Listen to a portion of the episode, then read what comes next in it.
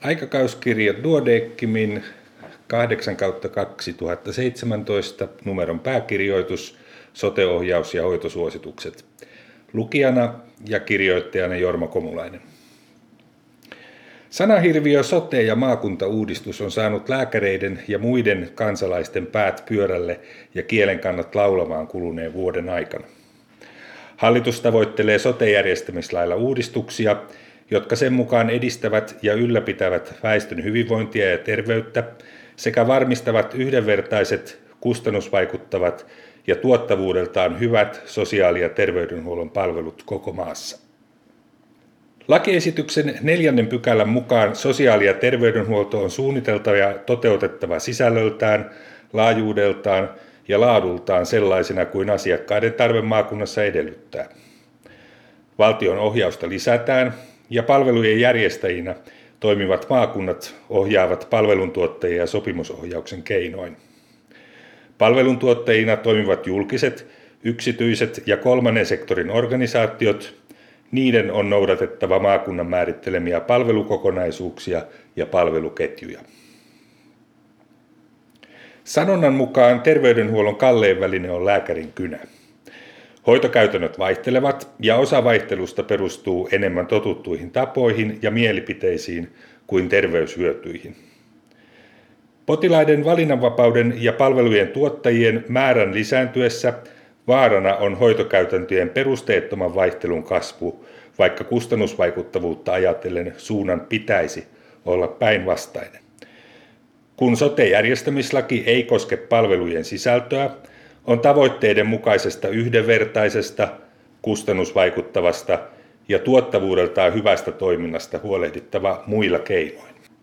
Kansallisista hoitosuosituksista voi uudessa sotemallissa tulla osa keinovalikoimaa, jolla valtio ja maakunnat ohjaavat palvelujen sisältöä monien tuottajien ympäristössä. Hoitosuosituksessa kuvataan, mitä laadukas ja vaikuttava toiminta on. Maakunnat, jotka ovat vastuussa palvelujen järjestämisestä, voivat järjestämissuunnitelmissaan ja sopimuksissaan edellyttää palvelujen tuottajilta hoitosuositusten mukaista toimintaa. Tämä asettaa kuitenkin hoitosuosituksille uusia vaatimuksia. Hoitosuositusten suosituslauseiden tulee olla selkeitä. Niissä tulee avoimesti kuvata ensisijaiset ja vaihtoehtoiset ehkäisyn, diagnostiikan, hoidon ja kuntoutuksen menetelmät ainakin suurimmissa potilasryhmissä. Hoitosuosituksiin voidaan myös liittää suosituslauseet sellaisesta toiminnasta, joka ei ole vaikuttavaa, jonka kustannusvaikuttavuus on vähäinen tai joka ei muutoin ole perusteltua. Kaikissa tapauksissa suosituslauseet on perusteltava ja niiden takana oleva tutkimusnäyttö arvioitava. Hoitosuositukset tulee laatia ja ylläpitää hyvien kansainvälisten menetelmien mukaisesti. Suosituslauseiden vahvuus voidaan tuoda esille joko selkeällä sanoituksella tai luokittelemalla ne GRADE-tutkimusryhmän käytännön mukaisesti vahvoihin ja heikkoihin suosituksiin. Näin toimittaessa vahvojen suositusten mukaisten hoitopäätösten tulee toteutua valtaosassa palveluntuottajien toimintaa ja niiden toteutumista voidaan mitata. Heikkojen suosituksien kohdalla toiminnan variaatio voi olla suurempi, eikä suositusten noudattamisen mittaaminen ole mielekästä. Hoitosuosituksiin voidaan sisällyttää aiheeseen liittyviä hoitoketjukuvauksia.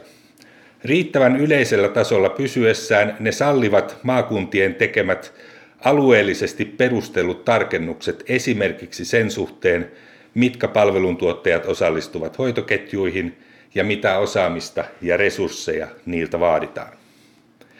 Hoitoketjuihin voidaan liittää mittareita, jotka antavat sekä järjestäjille että tuottajille tietoa siitä, toteutuvatko palvelut hoitosuositusten mukaisesti. Esimerkiksi toteutuuko leikkauksen jälkeinen tarpeelliseksi osoitettu kuntoutus tai seurataanko lääkityksen vaikutuksia asianmukaisesti. Sosiaali- ja terveysministeriö ja maakunnat voivat asettaa mittareille omat tavoitetasonsa ja edellyttää tuottajilta tavoitteisiin pääsemistä. Mittareiden tulee olla kansallisesti määriteltyjä, selkeitä ja sellaisia, että ne antavat relevanttia tietoa vaikuttavan toiminnan toteutumisesta. Potilastietojärjestelmiä tulee kehittää niin, että edellä kuvatut tiedot tuotetaan osana hoitoprosessia ilman ammattilaisten tarvetta kirjata niitä erikseen. Kustannusvaikuttavuuden arviointi ei perinteisesti ole kuulunut hoitosuosituksiin. Priorisointikeskustelun edetessä se kuitenkin tulee välttämättömäksi ainakin uusien kalliiden hoitojen kohdalla. Epävarmuus, joka kustannusvaikuttavuuden arviointiin liittyy, on tuotava avoimesti esille. Vaikka hoitosuositusten laatijat eivät voi päättää priorisoinnista, heidän osaamisensa ja asiantuntemuksensa antavat pohjaa terveydenhuollon palveluvalikoimaneuvostolle.